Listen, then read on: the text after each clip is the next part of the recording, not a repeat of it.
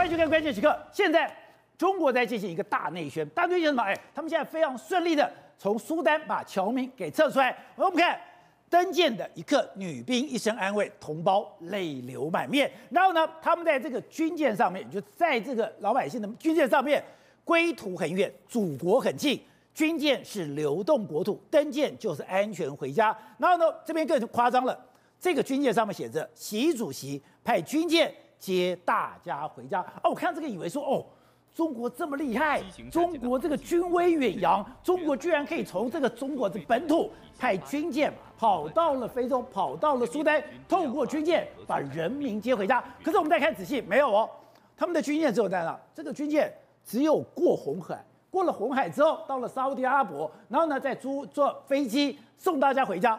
那你现在在干什么的？因为再把时序算一下，四月十五号爆发内战，四月二十二号，哎，美国大使馆就已经撤离了。二十三号，各国的军机就进来了。我们也介绍过，韩国的进来了，日本的进来了，大家都进来了。进来的时候，在二十四号之前，都已经把你的侨民全部都已经撤离了苏丹。结果，哎，你中国的动作最慢，中国动作最慢，你居然。还做这样的一个大内宣，而且你就发现，在这个过程里面，是谁来瞧这个事情的？是美国瞧这个事情，是沙乌地阿拉伯来瞧这个事情，是谁派军机、派军舰或派所有的武力，将这个人民给撤出去？你看到的是美国，看到日本，看到是英国，看到的是韩国，根本没有中国的角色啊！不对呀、苏丹不是在中国的，中国在苏丹是有最大的投资，不是讲说中国的势力已经到了非洲，怎么？发生这种天大地大的事情，撤侨是一个国家爱护他人民最基本的动作。结果你所有的事情都会慢半拍呢。好，在这一段里面，资深媒体人姚慧珍也加入我们的讨论。慧珍你好，大家好。好，刚才讲的是，哎，中国现在在搞一个大内宣，哎，我派我们的军舰，派我们的军人，派我们的解放军，将我们的侨民安全的给接回来了，哎，这是非常荣耀的事情。可是因为怎么讲？从时序上面，从整个安排的上面，哎。这个中国非常诡异，对，因为中国规划一个最慢又最危险的撤侨路径啊，最慢最危险。对，我们先给大家看一下这个中国大外宣影片呢，有个中国女生啊，看到中国撤侨军舰那个感动啊，那个哭的这个画面，我原本以为她假哭，可是我研究完中国整个撤侨方式，要我也哭，要你也哭，因为撤的真的太慢，而且路线太危险。我跟大家讲，因为四月十几号的时候呢，中国苏丹内苏丹内战就已经开始发生了，对不对？对。苏丹内战的时候开始发生的时候，那时候大家。就在严密监控哦。四月二十号的时候，美国的情报网就已经确认，第一名美国公民在这个车在这里面发生了不幸往生事件，有美国公民死亡。对，四月二十号，美国确定之后呢，开始召开会议后，四月二十二号，美国大使馆就确定拜登下令要撤侨。你知道他们撤侨的效率有多快啊？拜登下令撤侨之后呢？当天就三架的 MH 四七啊，就是类似那种海军陆战的双螺旋翼的直升机，就降落到美国的大使馆了。而且呢，连夜哦，在一个小时之内就把美国大使馆所有的士兵呢，全啊，所有的员文职人员、所有工作人员全部撤侨撤走。而且呢，之后呢，美军呢，在这个所谓的 M H 四七去撤侨过程中，你知道吗？他们中间还落地加油啊，直接呢到了吉布地，接着就已经把撤侨基本上完成了。所以这是美军的动作，他们是派奇努克去的。对，他们派奇努克去，然后呢，美军接完一般大使馆之后，当地还有一万六千名平民，对不对？他们哦规划从各个不同的路径哦，由非洲司令部去接手，非洲司令部接手，美国非洲司令部，对，由各个路径有各式，然后散开跑，这是美国撤侨方式。我们先给大家看中国状况是怎样。中国状况是四月二十二号美国开始撤侨之后，对不对？四月二十三号各国都已经开始撤侨。结果呢？中国到四月二十六号，习近平才下令撤侨。哎，我我我我，如果在那边是中国人，哎，那很怪哦。因为今天我们讲嘛，他现在是因为美国介入，沙乌地阿拉伯介入，美国介入以后才说，你给我七十二小时的停火时间，七十二小时停火时间里面，我要把各国的侨民给撤掉，因为你停火才安全嘛。对。所以刚刚讲的，英国也来了，法国也来了，日本也来了，韩国也来了，而且都是军机启动哦，都是军机到了现场，在这个最安全的期间。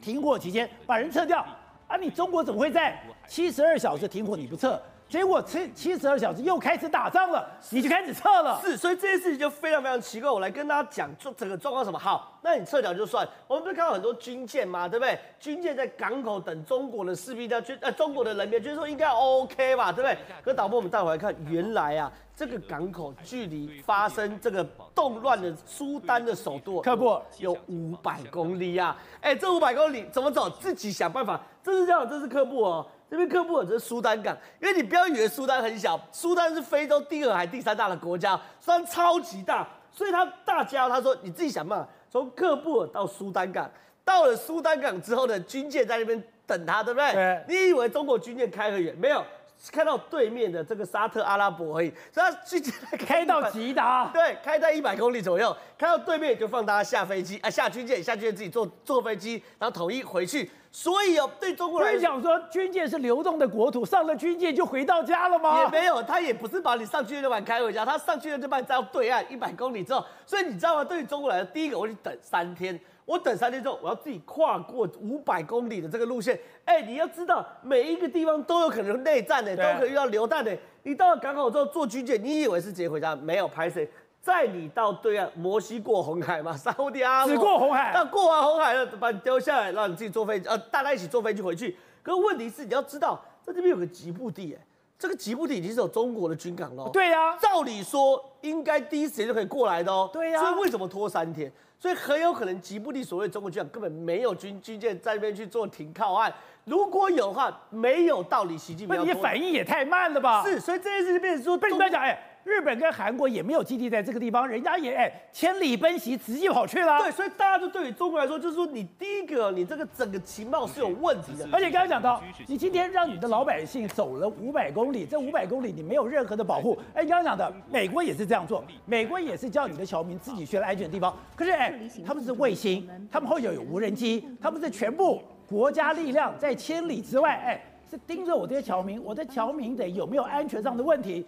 美国的国土安全部是看得到的。是好，我们现在讲完这个所谓中国状况后，那接着讲什么？讲美国状况。美国在四月二十号确认第一名美国公民死亡之后呢，四月二十二号拜登就下令要撤侨，对不对？下令撤侨，当天晚上所有美国官员就已经离开了。可美国不是官员离开，他就把所有人民丢过来啊。那么？中国在这个撤侨路线有个非常非常大的问题是什么？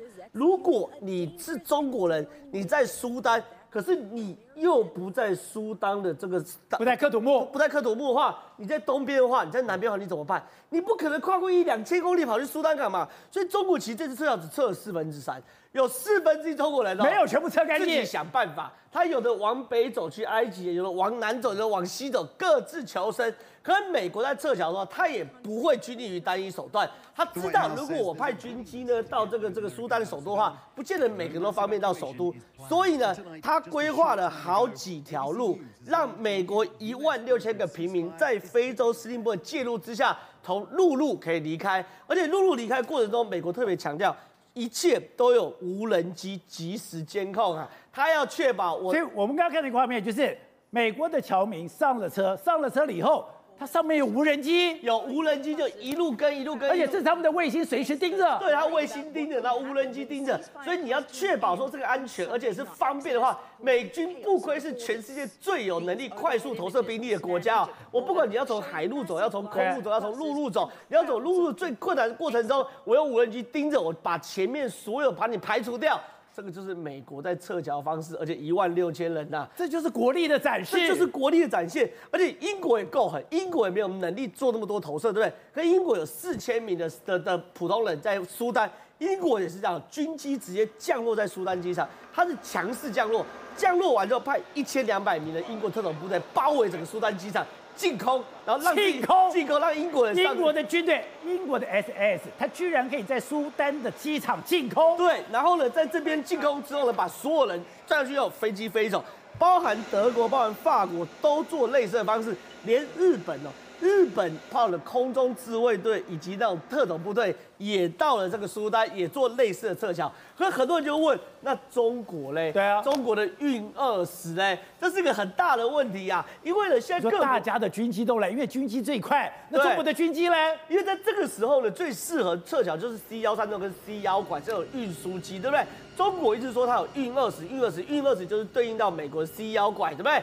结果呢，中国的运二十完全在这场消失掉，它可能是包含运二十本身的防空系统，对，包含运二十旁边的运油二十的加油机，包含它可能飞的时候，你不是只有飞起来，你要战斗机要半飞，你战斗机不能降落的时候，在空中苏丹上空是要不断做盘旋，要有加油机下去做支援的。我不是只把运二十做出来，你就可以做远程投放兵力，你所有周遭的补给跟护卫都要能够完成。哦，因为刚刚讲到的。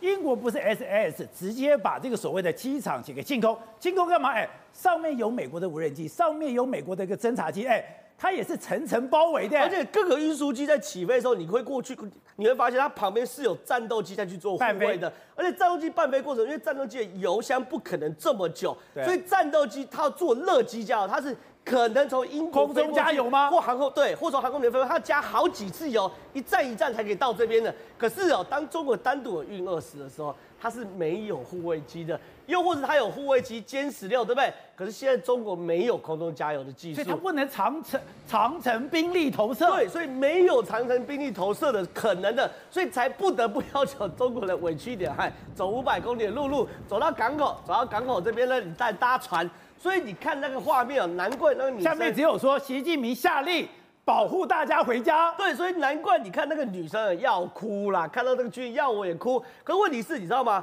这件事情，这件事情不是只有我们觉得有问题哦，全世界其实也看到这件事，而且华春莹哦也发现说中国其实是撤很慢，变成一个国际的信任危机。导播带我来看，华春莹特别在他推特上面写什么，fast 跟 last，他意思是说。最快绕跑的跟最晚走的，他硬是要凹啊，说这个美国是最早跑的，美国是最早绕跑的，中国外交官是最后离开的。可问题是你不要讲什么 face less，你光是决策时间就比人家慢了两三啊，啊四天了。美国至少人家的侨民已经走了，你还在刻土木。对，第一件事情是你光是决策时间就比美国慢了四天。第二件事情，好了，你就是 less 的，可是你撤离的方式也是最 danger 的问的的路线嘛。所以对于整个中国来说，那这次撤侨当然又是一种兵力远程的展现。可是我们看中国过去，其实发现其实并不意外，包含哈萨克内战。包含那时候阿富汗撤军，对哈，中国都走很慢呐、啊。那时候哈萨克内战也是有大批的中国企业在那边去做所谓的投资，就哎化为乌有，对不对？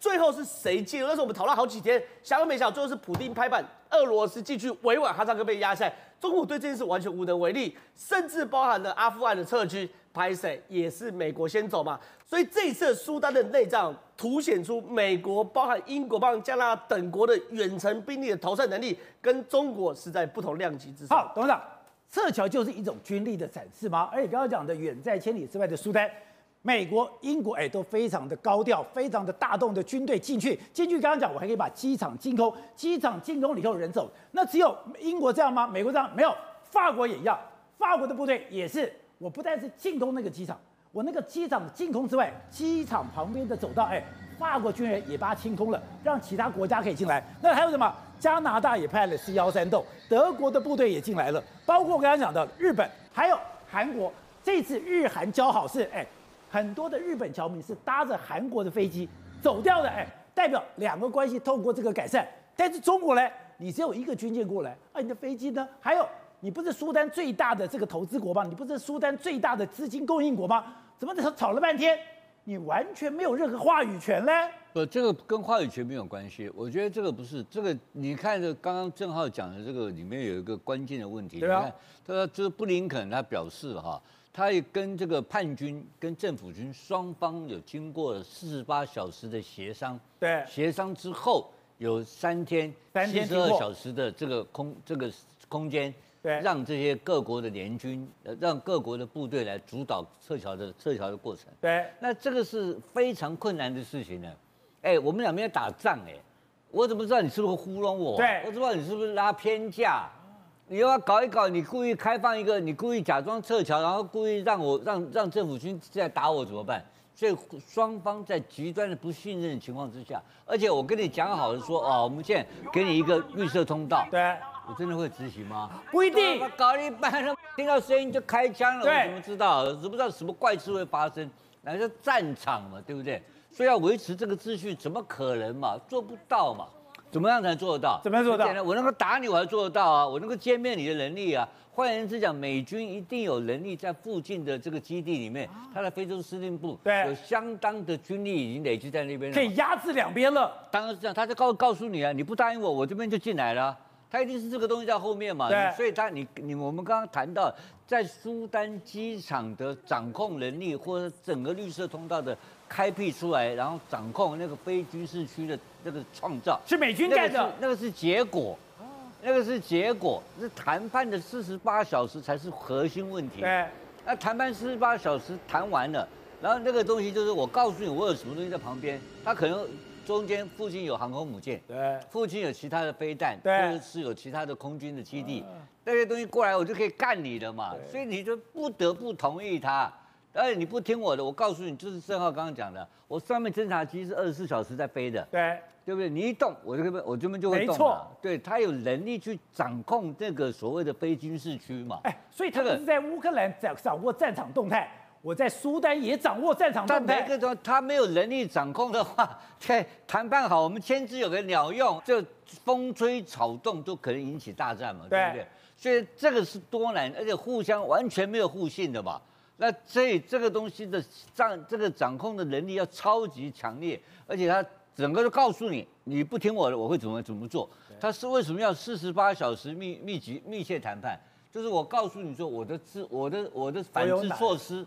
我一想想就跟你讲，你怎么做怎么做，大家完成这个东西，完成书面的。我可以压制你的。当然是这个，这个不拿出来怎么办？好好，这个完了，七十二小时停火协议结束了，这边撤侨全部结束。你刚刚讲的那些英国、法国、日本、日本、韩国都来了，都是在整个大框架下执行的撤侨计划嘛，对，对不对？而且你说不是啊，不是撤侨，他撤馆呢？对，他 他是撤馆，全撤了，美国大使馆先撤了。剩下是武装部队留在后面的，他管都撤了，他可能留守，只是军人留守嘛。所以你那好，那我问你嘛，那四月二十四小时之后，这七十二小时协停火协议结束了，那你把中国没有参加，那我在打仗啊，那我怎么办？所以中国状况外，不是我你没有参加嘛？你说美国这么坏，美国都没有通知他？不，我不知道他在搞搞什么飞机，但是你没有参加这一波的这个所谓的国际撤侨行动嘛？对。那国际撤侨撤侨，他意思是他自己单独行动嘛？对对对，单独行动。那你现在苏丹，你刚才画那个图很清楚嘛？他那个地方为什么那个核心的地方，那叫什么？那个克土木，那个是哈土姆，那个哈哈土姆。对，他克土穆他的首都，他迁对到苏丹港。为什么是这个样子？因为那个地方战区嘛，它是战区。那我已经没有能力去告诉你说，请你停火，怎么 都没有能力，那我怎么办？我中国怎么办？我躲开，我跟你搅和什么？就告诉你，哎，你赶紧来哦，许南够信没有？一定是叫老百姓自己，就是正好刚刚讲的，走八百公里、五百公里走到港口来。然后他的问题是大大外宣啊，央视的画面就是习主席接你回家，习主席派军舰接大家回家，这个多好看！这个东西，那那我问你，他撤几个人啊？那些人回家会不会讲？还有现在多少人留在苏丹被挨被打的，被打死的，被抢的，谁管你啊？没有消息了嘛？那习主席接大家回家，已经在央视播了好几个好几天了嘛？所以华所以华春莹就讲了嘛，对不对？慢一点比较好。那么快干什么？对不对？什么屁话都可以替自己找理由，完全失控，就是失控的情况嘛。那为什么会失控的情况？这中间一定还有其他的问题嘛？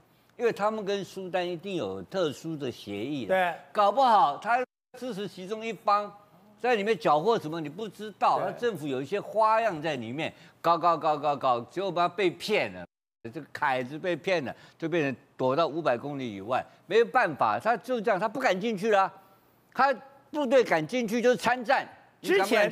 哈萨克发生内乱的时候，我们就谈到这个问题。哎，哈萨克是中国“一带一路”非常重要的据点，中国在哈萨克做了非常多的投资，“一带一路”最大的内陆转运站就在哈萨克。就哈萨克发生任何事情的时候，他一点皮条都没有，一点能力都没有，那不是跟现在一模一样吗？那，那最后哈萨克怎么解决？俄罗斯进来了，二十四小时特战部队下去，完了整个首都掌控。哎，你这搞了好几千人，把你整这个弄了弄了一个师进去，就把你全部掌控完了嘛？就结果你这个整个你哈萨克武装部队打不过俄罗斯特种特种部队啊，对他全盘给你掌握。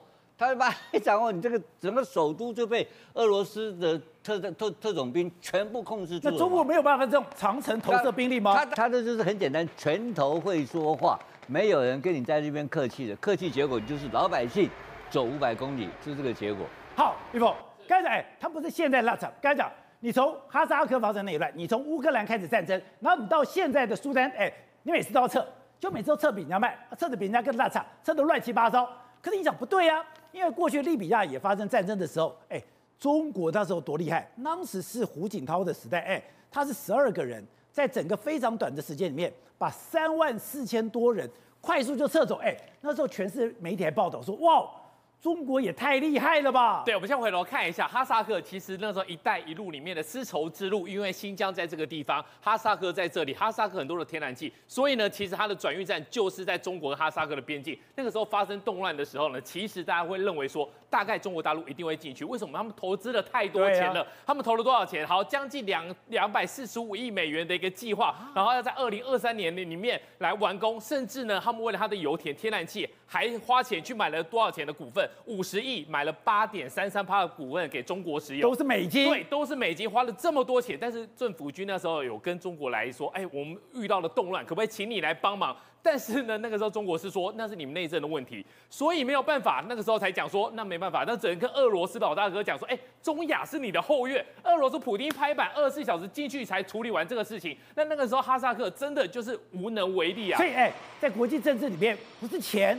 还要有拳头。对，然后另外来讲的话，就是乌克兰。乌克兰那个时候呢，其实其实双方已经有剑拔弩张的状态的时候，英美这些国家、欧洲这些国家已经开始撤侨，但是中国大陆一直都没有一个动作。等到真的打起来之后呢，哇，完蛋了！还有很多的学生，还有很多的农民工在乌克兰怎么办呢？他们打电话到这个大使馆，大使馆说有有有，我们有计划，你们赶快到利沃夫去。那他怎么去利沃夫？我怎么去利沃夫？你知道利沃？你说台北到高雄大概四百公里，你知道吗？这个基辅到利沃夫大概是五百五十五公里，而且那时候已经开轰了。对。然后呢，那个女大学生还跟这个大使馆人员通电话，就说：“我去不了利沃夫啊，我没有火车，而且现在有炮弹的话，我们能不能够在基辅大家可以集结之后，你带我们去，或者你想办法？”但这个时候呢，大使馆只跟他讲一句话：“同学，你也是个成年人了，你要想办法到利沃夫。”所以最后大家去不了利沃夫怎么办呢？就躲在防空洞里面，没有办法，只好躲过那一波。那过了那一波之后，才有当地的人给他搭便车，才想尽办法到达了利沃夫。那你就觉得说，我到了利沃夫应该没事了吧？因为大使馆在那边等我嘛。好，来了，你在利沃夫的时候，你要先休息，先休息，你只能睡会议室。但是早上的时候呢，空空空，有人要来采访了，全部起来。大家吓傻了，是不是？采访了，没事有，没错，起来干嘛？唱歌，因为有人要来拍照嘛，要唱什么？就有个大学，有个留学生就说了，半夜前面讲的脏话，半夜叫我们起床去会议室，说要早早上的一个集合唱，歌唱祖国，我和我的祖国。他说，说：“你都把我抛弃掉了，你还要唱我的祖国？对，但是你还是得唱，因为你还要回去，回去的话你还要花钱，所以呢，大学生很生气，还要花多少钱？一万八千块的一个人民币。你在那个地方想尽办法到了利沃夫，然后呢，你要搭搭飞机。”还是得要钱，你知道吗？他们算下来哦，机票一个人在一万八的人民币，然后呢，到中国那中国大陆之后呢，还是要那个一个隔离。这个就是他们上去以后要拿着红旗，唱着这个所谓的“我和我的祖国”。对，要唱歌，因为要拍照，然后大白还会带领大家说，我们还要拍影像的，要动态，要拍视频。所以呢，在过程当中，有人把它算出来说呢，这一次有办法到利沃夫，然后再逃走回来，要花了大概是十十几万的一个人民币啊。可是大家要想一想，哎，利比亚那一时、哦、不是不是。不是犯我大汉者，虽远必诛，不是战狼吗？不是我的中国的小米在哪里，我都要保护吗？就真的发生事情以后，谁人够这一秒？对，谁人够这一秒？可是他们在利利比亚那一次的时候呢，其实是真的是做的蛮漂亮的。那个时候呢，他们第一次出动了什么军舰？第一次出动了这个战机，他们全部都到达去哦。那个时候其实因为利比亚跟大陆那边也是有一个很重要的一个合作，所以呢，那个时候有军舰，对，那时候有战机，对，那为什么这次什么都没有呢？那这，因为我们现在想一下，他那一次出动军机撤侨是第一次，也是展现他们的一个国力。然后呢，还有徐州舰到了那个地方，他们总共多少钱？三万五千八百六十人，一个人不少，把他全部给救了回来。然后呢，除了军舰之外呢，还有这个商用的一个商用的民用呃飞机，把他们一个一个救回来。那个时候行有余力的时候呢，还帮其他的外国，还帮人，对，还帮人，还救了一百一千两百个外国人。所以在那一次来讲的话，他们是有一个，还救了一千两百个外国人。他们讲说，因为他们有包括从土耳其、突尼斯，还有马耳他跟希腊的克里特岛，以及这一次动乱的苏丹的，他都可以，他也从这个地方。飞过来，然后连甚至苏丹的路线也有通，所以在那一次来讲，大家想说，你那一次可以出动军机，你有办法用徐州舰去撤侨，那为什么这一次没有办法？大家就很好奇这个点。好，各位，因为二零一的时候，哎，关键那时候就有了。我还记得我们当时还特别谈了，当时利比亚的时候，中国的撤侨，当时《纽约时报》、《华盛顿邮报》所有的报道说，哎，中国那时候撤的非常漂亮，而且把当地其他国家的人也全部撤出来。我不懂是，哎，你当时。你可以出动战舰，你可以出动军机，你可以动动用十二个人，用国家力量把人给撤出来。为什么现在什么都慢慢拍？而且你会发现，现在中国很多事情都是鬼打墙，就是不同领导人所产生的结果。不同领导人，从二零一二年习近平开始掌权之后呢，你会发现到中国有很多决策上面的非常非常混乱，一会要这样子，一会要那样子，你。当然不是只有苏丹这一次而已哦，乌克兰这样子的，你可以看到上一次东加王国不是发生活体海山爆发吗？对，中国军舰也是最后一次最后去的，那边有很多中国华人呢，那结果呢最后去了，那你看澳洲、纽西兰、美国都已经早就，日本都早就去了，最后来讲的话，中共才派两艘军舰过去啊，所以你可以看到他动作为什么那么慢？对，为什么那么慢？其实就是跟决策者的犹豫不定可能是有相关的哦。但是你看到决策者来讲的话，我们细数一下这两三年不要太多了，这两三年来讲的话，很多变化其实大家历历。在目，第一个封控，疫情的时候，整个全城封起来，结果突然间全部开放，然后这时候让全世界也不知道你在到底是要封城还是要全部开放，说封就封，说开就开，啊，说开就开，开了之后大家全体集体染疫这样子哦，然后马上要进入到什么？大家只能解读说你是要赶快恢复到原本的经济生活的一个常态哦。我们前几天才讨论到这个所谓的呃退零还田这个事情上面，退林还耕。哎，以前叫做退耕还林哦，那现在为着退林还田、退林还耕，那现在来讲的话，那不决策整个混乱吗？前两年、两三年的决策跟后两三年的决策完全是不一样。举一个最严重的例子，而且当时习近平得罪川普什么？二零一九年五月本来谈好的那个中美贸易协议，给他翻盘，翻盘之后，川普还叫习近平说：“你给我到大阪来，我们当面谈一谈。”结果呢，后来习近平当然有去了，去了之后隔年呢，哎，马上就签了，而且当时中国。让步的更多，你当时不要让步的话，你说不定先让二零二一、二零二零年一月的时候让步的其实比较少，所以什么意思呢？就是说，其实你看到那个决策反反复复哦，是不是代表说它内部来讲的话有一些问题存在？对，因为可能幕僚啊对这件事情来讲的话不敢太讲太多。而造成上面来讲的话，哎，要不然就去玩，要不然什么时候我们就等，我们等等看，等西方国家看看，哎，等的结果就会人家都测光光了，结果你最后一个测，对，那这样子的话，是不是你误判局势了？像是不是认为说大家因为是跟着中国看嘛，当时乌克兰要不要打仗的时候，都是认为说中国还没撤，所以可能不会打仗，结果没想到是中国自己误判，所以大家跟着他误判，所以这个事情来讲的话，就造成整个中国在目前是中国误判，对，在目前来讲的话，全世界你看从后果论、结果论来看的话，的确他就是误判嘛，所以显然说真的换了领导人之后，他的决策风格风格不一样，使得底下幕僚给他一个正确资讯，可能就有有所差别哦。哎，你讲过说，哎，中国是比肩嘛，他是集体领导，他有七个常委，七个常委各有各职司的事情，所以刚才讲，哎，你发生事情了以后，我该找谁，谁该下命令，我有非常清楚的指挥系统、情报系统。你说现在都乱掉了吗？没有，没有所谓集体领导，全部都掌握在习近平一个人手上，所以什么事情都要问习近平，什么事情都要问习近平。那就习近平一个人能让人做那么多事情吗？他也要等，大家等他的命令，等到命令的时候，说不定两天以后的事情了，说不定这件事情苏丹的这个东西来讲的话，就是在等习近平的最后的命令下达。你不要小看了，中国还是有这个所谓的空中加油机的哦，有还是可以把运输机这样子可以的，空中加油运输到苏丹去哦，不用用军舰去测，他用。运输进去撤就可以了，但是为什么不做这件事情呢？显然它内部出现了很大决策上的问题哦。哎，大国的外交你不可以随说改就改，说变就变。你前一阵子还去跑去见见了普丁，还讲哎，百年难得一遇的机遇，我们两个要一起合作哦，让普丁非常高兴，双手握着你。就你回来没多久，你就打电话给泽连，隔了一段时间，你打电话给泽连斯基，把普丁给气死了。把普京气死之后，哎，今天更妙，在联合国是一个描述俄罗斯侵略侵略乌克兰的这个报告案。你居然同意了？对，在联合国大这个陈述案竟然投票行为当中，你看到连这个印度都，呃，印度是投赞成票，所以他跟着投赞成票。所以中国也是，哎，事实上他以前印度也赞成票。以前中国来讲的话，应该是投弃权票吧，不然就不要表态嘛，就投弃权票嘛，你不反对就算了。结果你今天来讲的话，竟然跟大家站在一起，现在是投赞成票，而且这个决议文哦，他不是只有提到乌克兰哦，他要提到当年侵那个俄罗斯侵略乔治亚，他连这个东西写进去，连中国都同意了。对，所以代表说什么意思？就是说总账一起算，那这个事情来讲就可以看得出来，中国它内部在外交体系上面来讲的话，在现在来讲的话，是不是又呈现出另外一个面貌？但是过一些日子，他们又变回另外一个面貌，所以看起来里面的矛盾，呃，盾的矛盾常常重生。好，慧成，另外一个是大家现在也在注意是，中国现在的地方政府之前不是贵州吗？对，现在传说云南。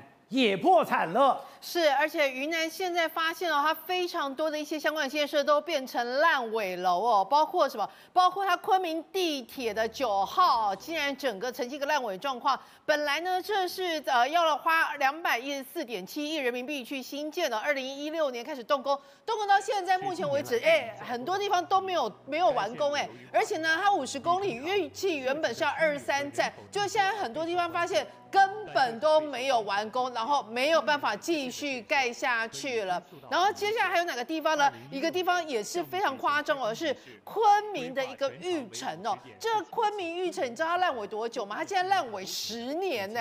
它是一家那个叫房子没人住，完全没人住，房子都烂尾楼。它很夸张，它是一个上基地产哦。它在二零二二年的六呃八月被法院正式哦呃裁定是破产哦。那你知道吗？它的整个资产是资不抵债。的一个状况，债务高达六十四亿哦，资抵掉债之后，竟然还欠了三十三点八六亿人民币哦。然后呢，它这个整个你看到这个，它是一个本来占地一千零一十五亩的一个大的非常大型的一个建设哦。二零零八年开始动工，然后本来要分四期呀、啊，就发现从二零一三年之后呢，竟然就已经完全没有资金，然后就卡在那边。二零一三到现在已经长达十年的时间，烂尾十年，一直到。现在法院才裁定，他就说已经是正式破产，所以他有一些都可能要被拍卖掉了。然后呢，还有是除了一些就是云林的商人已经营营运企业营运不下去之外，现在连地方政府哦也开始很穷，包括什么？